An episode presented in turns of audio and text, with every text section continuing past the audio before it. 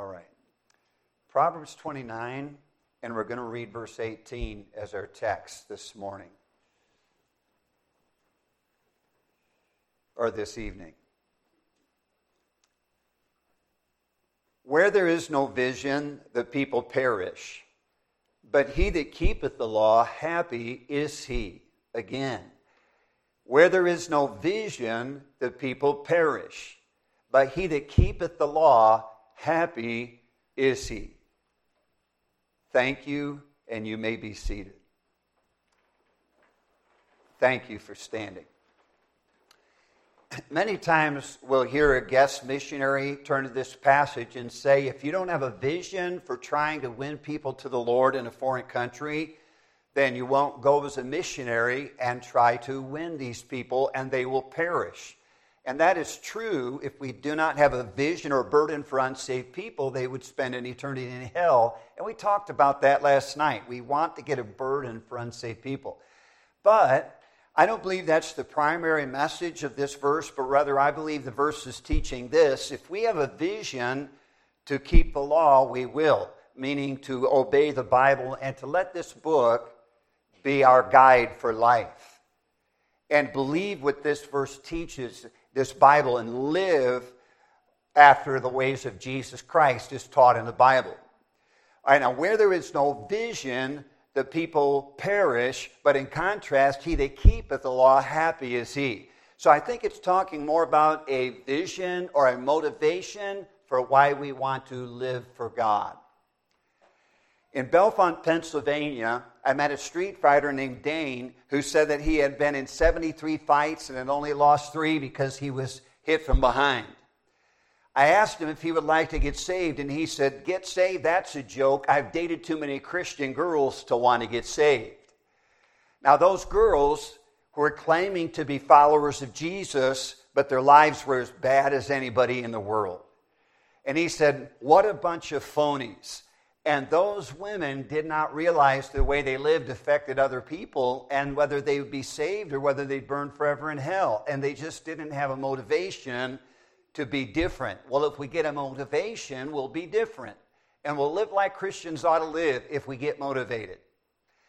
In a Bible college where I preach sometimes, they had several young people, and they asked them, How many of you feel that God wants you in full time ministry? Out of 350, only one young lady felt that God wanted her to be like on a mission field or something.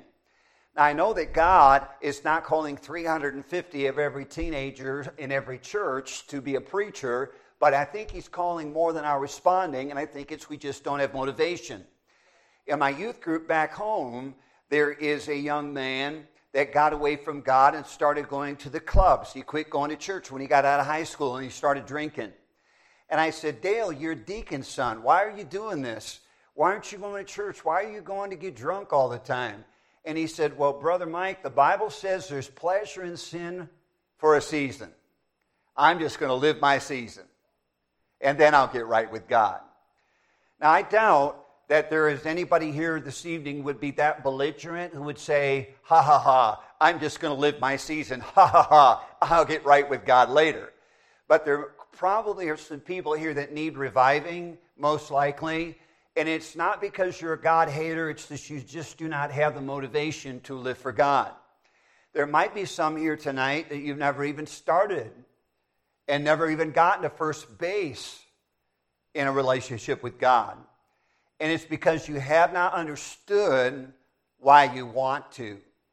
And so, what I want to do is help you with that and hopefully give some motivation for why we want to live for God, okay? Now, the first reason, it's a very simple message, is number one, because of Jesus. Now, the Bible teaches in 1 John 4 19 why people love Jesus. And here's what it says Young people, I hope you're paying attention, not writing notes and stuff or goofing around too much. And I want you to listen for one reason I hate your guts. No, that's not it.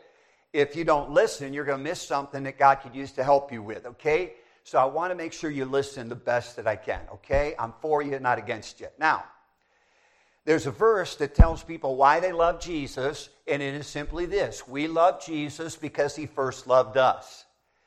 Now, if we could, and if you could, if we all could understand the love that God has toward man, then we would naturally love him back. Like a baby growing up in a home with a good mom and dad is taken care of gently, taken care of lovingly, sacrificially. And there may be a time when that child goes through a stage when the child can't stand mom or dad, but usually with a good mom and a good dad, the time comes when they're finally grown up and they say, Mom and Dad, thank you. Now, why does that child love that mom or dad? Because they know what that mom or dad did for them. Now, why do we who follow Jesus live for him? It's because we know what Jesus did for us. Now, if you take your Bibles, you can turn to Mark chapter 15.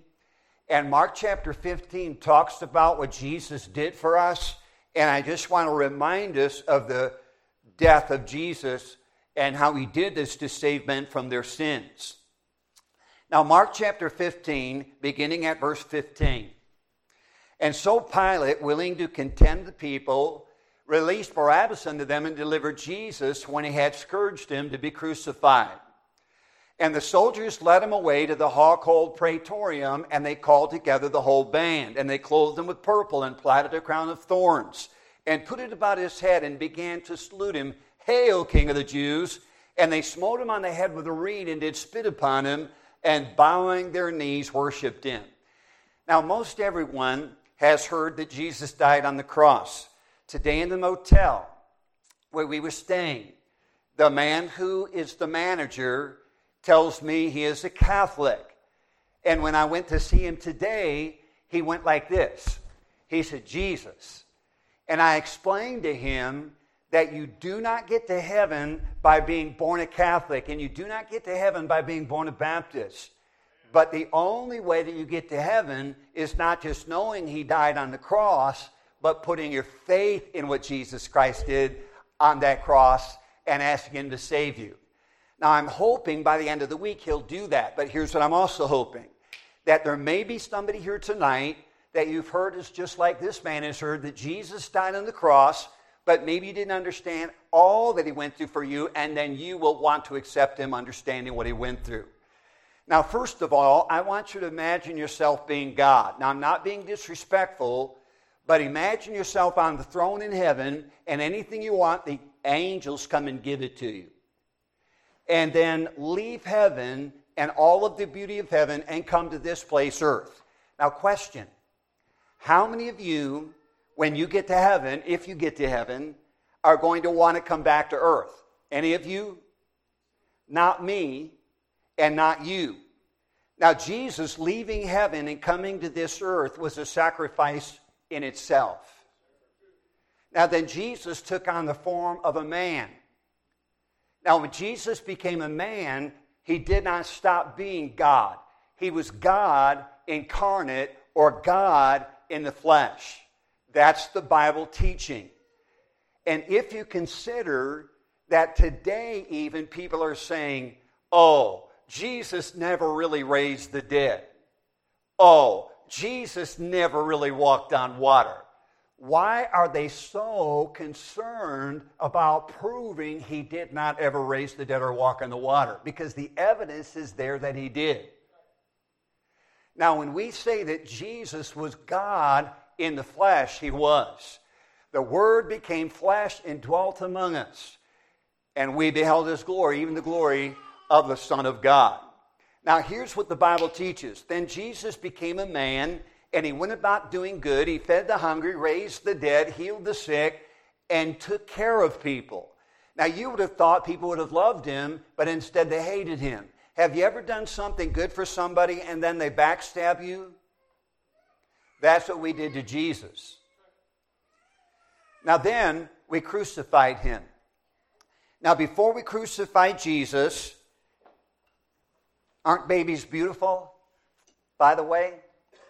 But before we crucify Jesus, I want to remind us that he went through a lot of things we put him through. First thing we did was we scourged him. Scourging refers to beating a man with a cat of nine tails. Now, if you don't know what a cat of nine tails is, It's a handle with nine leather strips. On the end of the leather strips are tied pieces of three or four inch long sharp rock, bone, or metal. They would take a man and tie him spread eagle in the air through four rings, sometimes one ring dangling from a tree. Other times they would bend his body over a rack, tie his wrists to his ankles. And once he was tied up, a strong soldier would take the cat of nine tails, pull it back, and he'd lash it across his back. And when he did it, he would snap it. And when he would snap the leather whip, the leather would ripple and ripple bigger and ripple bigger and pick up momentum and just shoot the bone, rock, and metal right into a man's back. Now, once they did that, they would pull it and it would rip off nine rows of skin. Now, usually they would beat a man 13 times from the left side, and then 13 times from the right side, and then 13 times down the center. And they would rip flesh this way, this way, this way, and after being beaten with the cat of nine tails, a man's back would look like hamburger meat. Raw hamburger meat. Now, if you consider what Jesus went through, it says that he went through that. Now, then the Bible says that they planted a crown of thorns. I've been to Israel two times, and if you go to Israel, you'll find many of these trees. And they have huge thorns on them, and they're up to six inches long. And they put it in a circle like a crown to make fun of him, said, Oh, you're the king. And they put it on his head, and they took a rod, and they beat him on the head with that rod. Now, the blunt, the blunt instrument would have done damage to his skull. But on top of that, they hit the crown of thorns, which also then punctured his skin up against the skull, went down under the skin, and you can imagine the excruciating pain as well as the blood and the ripping of the flesh. That's what Jesus went through. Now, then it says that they clothed him with purple. Now, we don't know how long it was on his back, but we do know the first thing they did was they scourged Jesus. And when they scourged Jesus, they put the purple robe on his back to make fun of him. Oh, king of the Jews, huh? And they put the crown of thorns and the purple robe, which was a sign of royalty. And then they bow down and they pretend worshiping him. And I don't know how long they had a little mocking party, but I do know that blood eventually dries. And if that robe was on his back for any length of time, maybe it had time to coagulate. And if it did, before they crucified Jesus, they ripped off the robe. And if it had turned into a scab, the robe would have dried right into the scab. And when they ripped it off, they would have reopened all those wounds.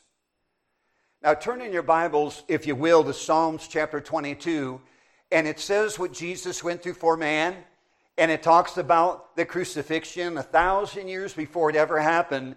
And how do we know it's about the crucifixion? Psalm 22 and verse 1. My God, my God, why hast thou forsaken me? It's a messianic prophecy, the exact words that Jesus would say on the cross, and he did. He did say them. And we know that it's definitely talking about the cross because if you look at verse 18, it says, They part my garments among them and cast lots upon my vesture. And if you know the story of the crucifixion, after Jesus was crucified, they didn't want to tear up his robe. It was too valuable. And so they said, Let's kind of gamble for it. And they did. And that's how they decided who would get that robe. So this is definitely talking about Jesus. Now, follow me. Already, we've talked about the cat of nine tails, crossed his back 117 stripes of flesh this way, tore off. 117 stripes of skin torn off. 117 stripes of skin torn off this way. And his back looking like raw hamburger meat. Then they hit him on the head with a stick. They drive the crown of thorns into his brow. They clothe him with purple, spit on him, blindfold him, hit him, say, Who hit you? spit in his face. And then they rip off the robe before they crucify him. Now look at Psalm 22 and verse 14. He says, I am poured out like water. All my bones are out of joint. Now, why would Christ say, I'm poured out like water? I don't know if you knew this, But if you have heard about the crucifixion, you may have never heard this. Before Christ was crucified, they pulled his bones out of joint. I am poured out like water, all my bones are out of joint. If our bones were out of joint, we would have no form. We'd be like water, and that's what he is saying. Now, there used to be a torture in Bible days where they would tie a man's body up to two animals, hit him in opposite directions. They'd pull the body apart. It's not in the Bible, but his bones had to get pulled apart somehow. Now, look at verse 15. My strength is dried up like a potsherd, that's a clay pot. My tongue cleaveth to my jaw. He was so thirsty, his tongue stuck to the roof of his mouth. And what did they give him according to the word of God? Vinegar. Now, look at verse 16, halfway through Psalm 22. They pierced my hands and my feet. Now, they took a nail and then they went to the wood in cross and they put his arm down and they put the nail here. One held his arm, I'm sure another held the nail and the mallet. And they beat it right through his hand and secured his arm and hand to the wood. Now, what would you think if you saw someone take me up here today and just take a nail and secure my arm with a nail right through my flesh to the pulpit. You would be affected by that gruesome sight. Now, here was this arm, this arm, and then they cross his feet and they put the nail right through the foot. And this is something that Jesus went through for us. It should affect us, but it does not affect us. Now, why did it happen? Why was Christ's back beaten with a cat of nine tails till it looked like raw hamburger meat? Why did he let them grab his beard and twist it and pull it out of his face? Why did he let them put the crown of thorns on his head, the nails in his hands, pull his bones out of joint? And why did he let them crucify him when he could have stopped it because he's God? The Bible says the reason that he did it is that he was wounded for our transgressions. He was bruised for our iniquities. The chastisement of our peace, or the punishment that we should have had on ourselves because of our sins, which would be hell, was upon him. Get it? Was upon him. Get it? Our punishment was on him, and if it wasn't for him, we would all one day be burning in hell. Now, somebody says, well, that doesn't sound like God really loves people, sending people to hell. And here's my message Jesus is not sending people to hell. We are already going to hell because we've all sinned. You say, well, that's not love. You got to remember, God is just. And the Bible says justice happens when a man pays for his crime, and the payment for sin is death. And the moment that we sinned, guilty, of sin worthy of judgment by lake of fire. But God so loved the world that he gave his only begotten Son. Why? That perfect sacrifice that whosoever believeth in him should not perish, but have everlasting life. Now, somebody says, Why should I come to Jesus? The first reason is if you've never been saved, unless you come to Jesus and understand that what he did on the cross can save you from your sins today, unless you let him take your punishment, then you have to take the punishment.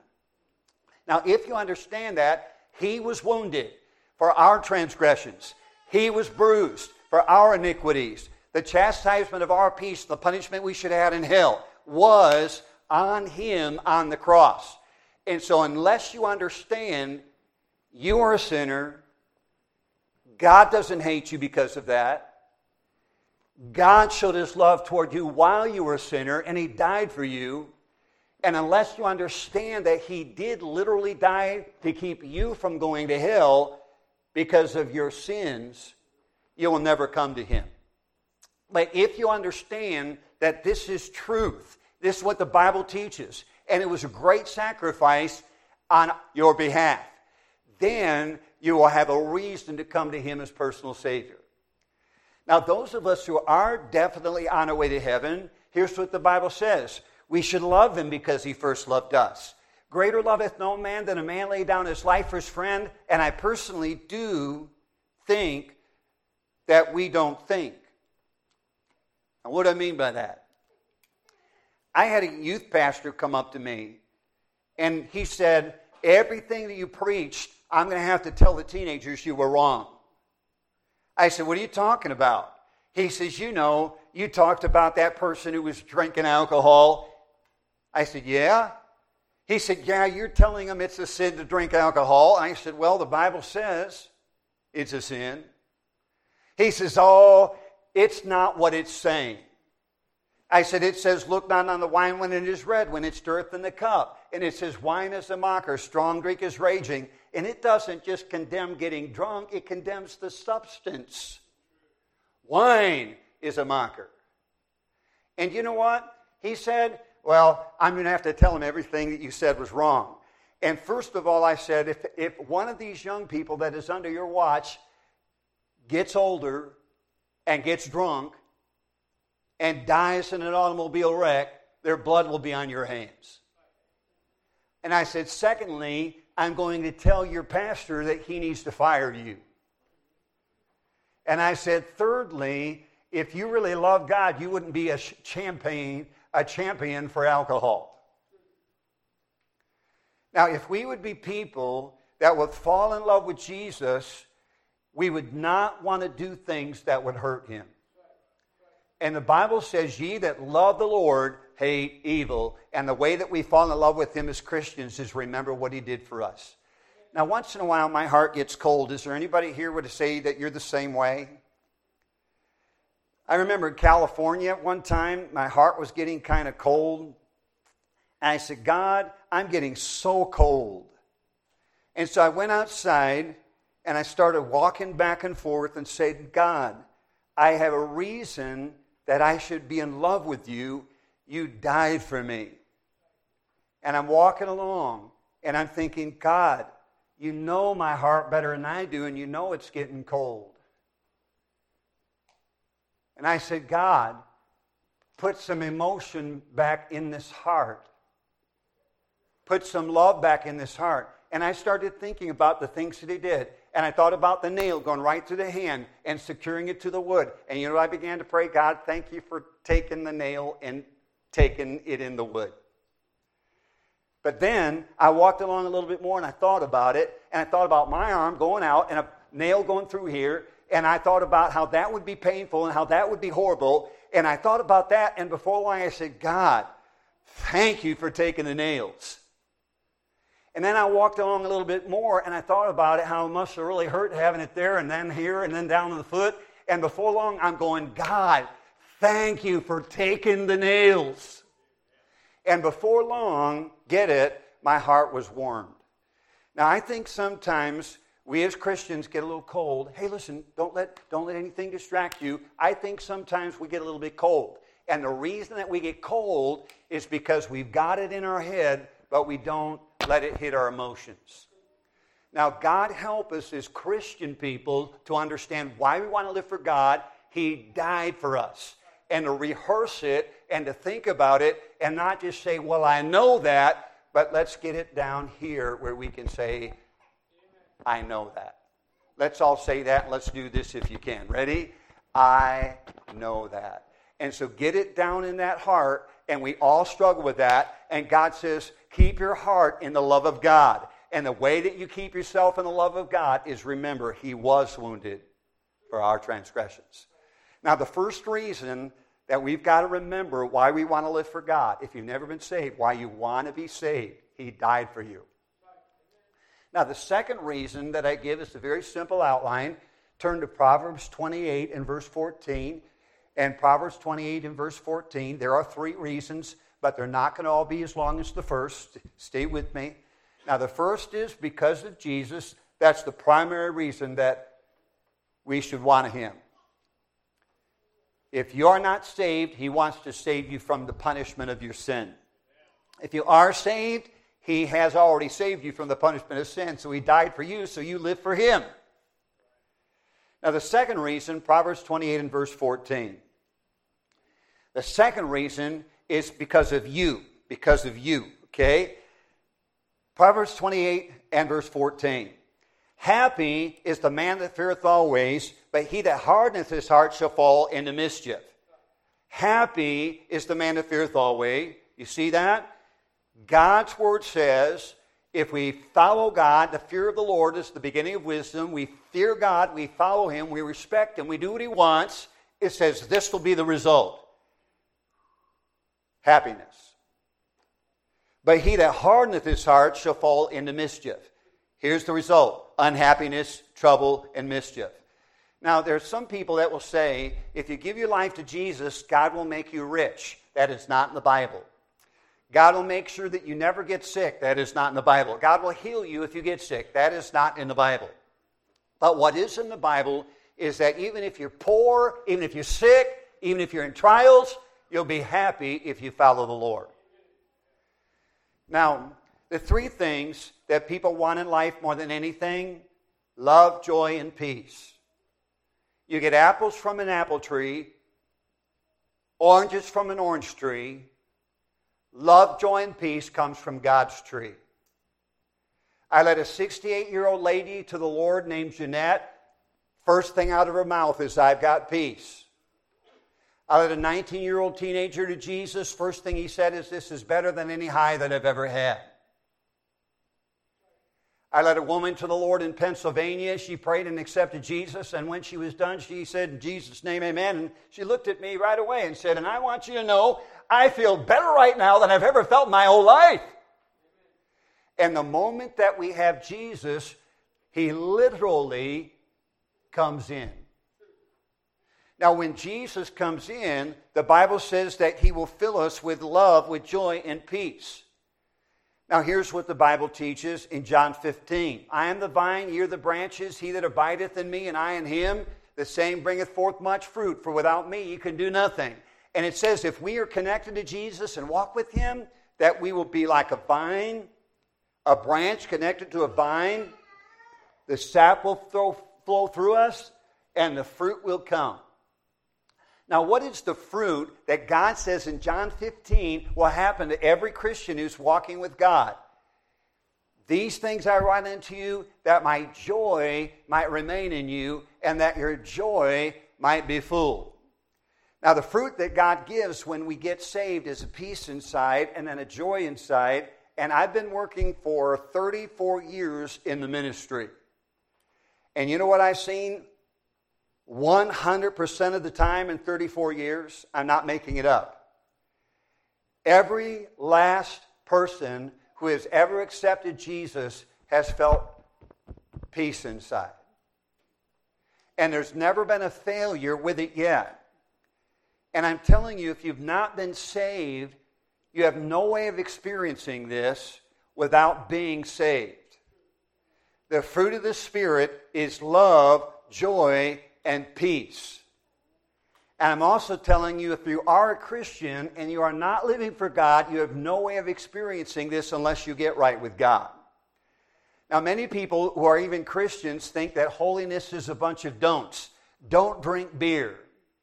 Don't have sex out of marriage. Don't watch wrong movies. Don't use cuss words. Don't, don't, don't, don't, don't. And they think that all living for God is negative. Let me tell us something. Holiness is not negative, it's positive. Is there anything in a can of beer that's going to make your life better? There is something in a can of beer that could make your life worse. Is there anything in a drug that's going to make your life sweeter? There is something in a drug that could make your life worse. And is there anything in immorality that leads to guilt, which leads to being caught, which leads to divorce, which leads to a whole lot of pain, going to enhance your life? Absolutely not. But there is a lot in immorality that can actually ruin and destroy everything precious in your life. There was one man in Statesville, North Carolina, who told me that he had had nine affairs.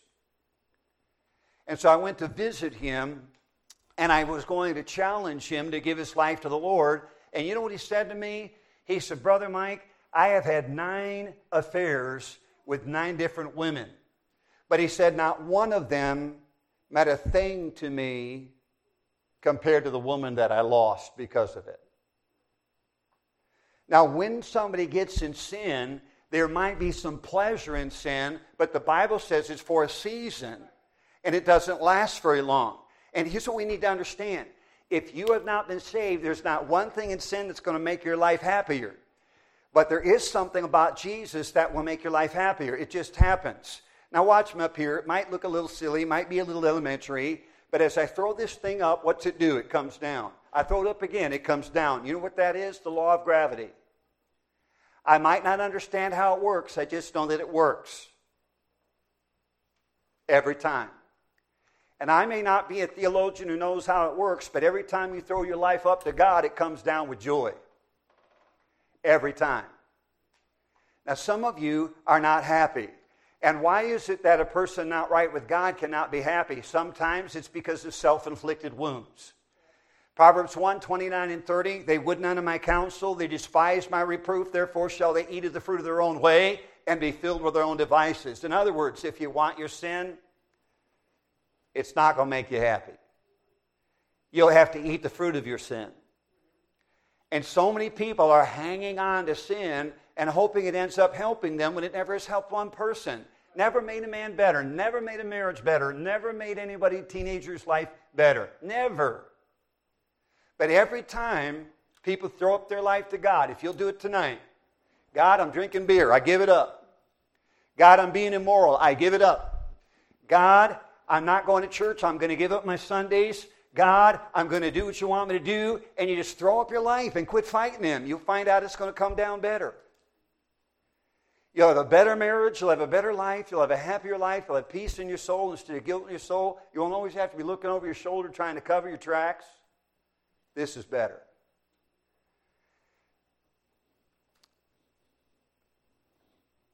Sometimes when people try to live for God or get in sin, they cannot be happy because the way of transgressors is hard.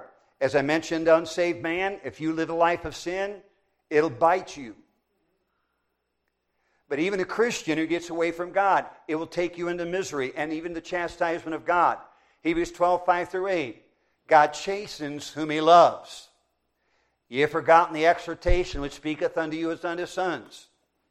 My son, you believing child of mine you that is genuinely my child. Despise not the chastening of the Lord, nor faint without rebuke of him. For whom the Lord loveth, he chasteneth, and scourgeth, get it, every son whom he receiveth. Now, I'm a Christian, but sometimes I sin. But you know what I know? I better not play the fool and stay in sin. You know why? Because I'm afraid of God. Say, oh, you shouldn't be afraid of God. God says you should be afraid. And it doesn't mean He doesn't love you. And those of you that might be from a background that says you should never preach on the judgment of God, God says, you have forgotten something. God chastens every son whom He receiveth. Now, how many remember that guy Dale who said there's pleasure in sin for a season? I'm going to live my season. He lived his season. He went to a beer party and he got drunk. And afterwards, he got in a fist fight and he lost the fight. He got messed up very badly. Then three young guys came to him and said, Hey, do you want revenge on the guy who beat you up? He said, Sure, what do we do?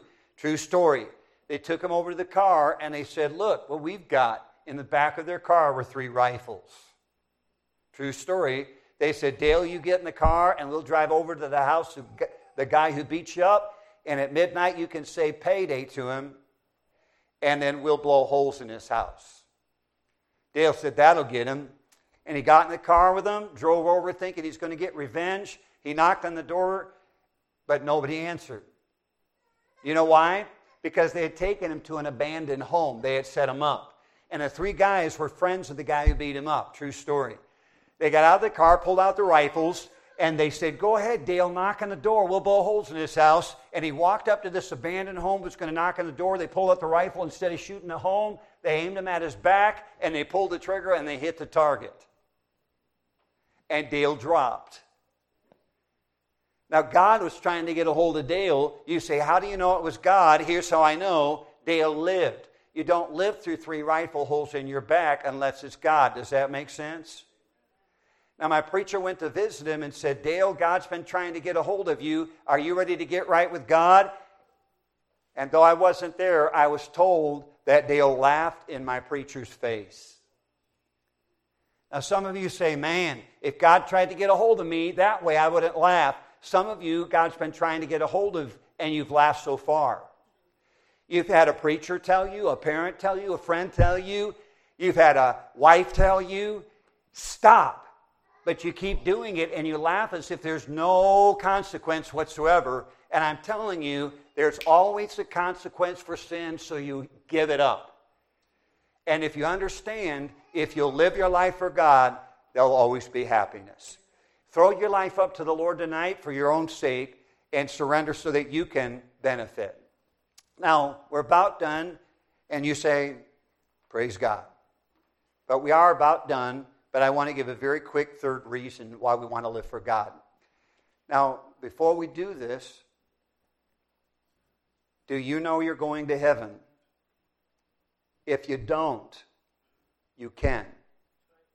These things are written that you may know you have eternal life, not hope you have it, but know it. And if you don't know you're going to heaven, you need to know that. And I'm telling you the way that you can is what he did on the cross. If you are saved, would you say you're 50% right with God, 75% right with God, 90% right with God? I'm not perfect, but here's what I do acknowledge. When I'm only 90% right with God, that's not good enough for God. It never make him stop loving me. Thank God for that. But what it does do, it opens the door for self inflicted wounds and it also opens the door for the judgment of God. He chastens whom he loves to correct me. And I fear the chastening of God. I want the blessings, not the burdens. Now, in closing, I told you I'd be quick, but the third and final reason is because of them. Now, outside these four walls, there really is a world where people are dying and going to hell. The Bible says hell is not a fairy tale. Psalm 917 the wicked shall be turned into hell, and all nations that forget God. Romans 6.23, hell is not a fairy tale. The wages of sin is death. Revelation 20.14, whosoever was not found written in the book of life was literally cast into the lake of fire. Either it's true or it's a lie. And I say it's true. There's enough evidence for this Bible to make your head spin. And here's what it says Whosoever was not found written in the book of life was cast literally into the lake of fire. Revelation 2014. Now, I don't want people to go to hell because they met Mike Pelletier. I don't want someone to go to hell because they saw my poor testimony. And if for no other reason to live for Jesus, it's because of our effect on the other people that are around us. Now, can you go to heaven and drink wine in a restaurant? Absolutely. But are you going to be as easily taking somebody else to heaven with you who's unsaved, who sees you drinking wine in a restaurant? I say not as easily. Can you use cuss words at work as a Christian and still go to heaven? Absolutely. But can you take your coworker to heaven if you keep using cuss words and then talk to him about Jesus? It may be a little more difficult. And if for no other reason, the reason that we want to straighten up is because we do care about people, and we know that what we do affects their eternity. I close with one illustration that is also true. In Dalton, Georgia, 1979, four young men went to their favorite swim hole. And these are all these dramatic stories, but I'm, I'm sorry. That's just where I'm going. Well, four men went to their favorite swim hole. They hadn't been there in a month. The first guy dove in. The second teenager was about to dive in, and the head popped up from the first teenager out of the water, and he screamed, Go back! Go back! and got sucked under. Realizing his friend was in a dangerous situation, he put his foot in the water and was going to help him, and the head popped up again, water splashing everywhere. Go back! Got sucked under right away. One last time, he tried to help his friend, put his foot in the water, was going to dive in. The head popped up with water going everywhere. Go back! And got sucked under. This time the blood bubbled up out of the top of the water. Now they ran to get help, and the the fire department came and they drug the swim hole. They found the body and what had happened. True story that young man had dove headfirst into a nest of water snakes. He was eaten alive. Now, realizing his friend was about to go to the same fate, he pushed him off and pushed him off, got his head up, go back! Got sucked under, pushed him off again, go back! And finally, it was the end. But he did not want his friend to go there. And I got to thinking if I could somehow come before congregations that I am a privileged man to preach to, I count it a privilege. I do not think of myself as higher and better than anyone. I get to do this. But I thought if I could do this, somehow take a magic saw, cut a hole in the auditorium floor, cut a hole in the earth, cut a hole in the coffin lid to hell, and open up the lid to hell and reach down and take a hold of a man who's been burning in hell for about 2,000 years. And pull him out of hell for just a short 30 minutes. Put him behind this pulpit, let him preach, and me sit down. I imagine our lives would be affected permanently. Imagine we'd hear the most eloquent sermon we've ever heard in our life. I Imagine there'd be something like, Go back! Don't come here! Go back! Don't come here! Why is it that we seldom want to warn the wicked about hell until we're looking at them in a casket? The Bible says in Ezekiel 3:18, when I say unto the wicked, Thou shalt surely die, and thou givest him not warning, nor seeketh to warn the wicked from his wicked way, the same wicked man will die in his iniquity. But get this his blood will I require at thine hand. Now, for every, that's okay, that's all right, you're with me. For every teenage girl that that man that I met in Pennsylvania dated, and they were immoral, they were loose, and they were no different than any unsaved person, if that guy Dane dies and goes to hell, God's going to say Dane's blood's going to drip from your hand, young lady. For every co worker that you drink it up with, and you're a believer and you go to heaven and they go to hell, your hands are going to drip with their blood. And for everyone that you say, oh, yeah, I'm a Christian, but then they hear you saying God's name in vain and all the other foul language, your hands going to drip with their blood. And here's what I want to ask you Do you want your hands dripping with the blood of the doomed? And the only way to change that is to make sure that we're living for God and we fix these things that we've done wrong. Now, is anybody going to be perfect? Yes or no? Only one perfect is Jesus. But should every one of us try to be like Jesus? Yes. Let's bow our heads.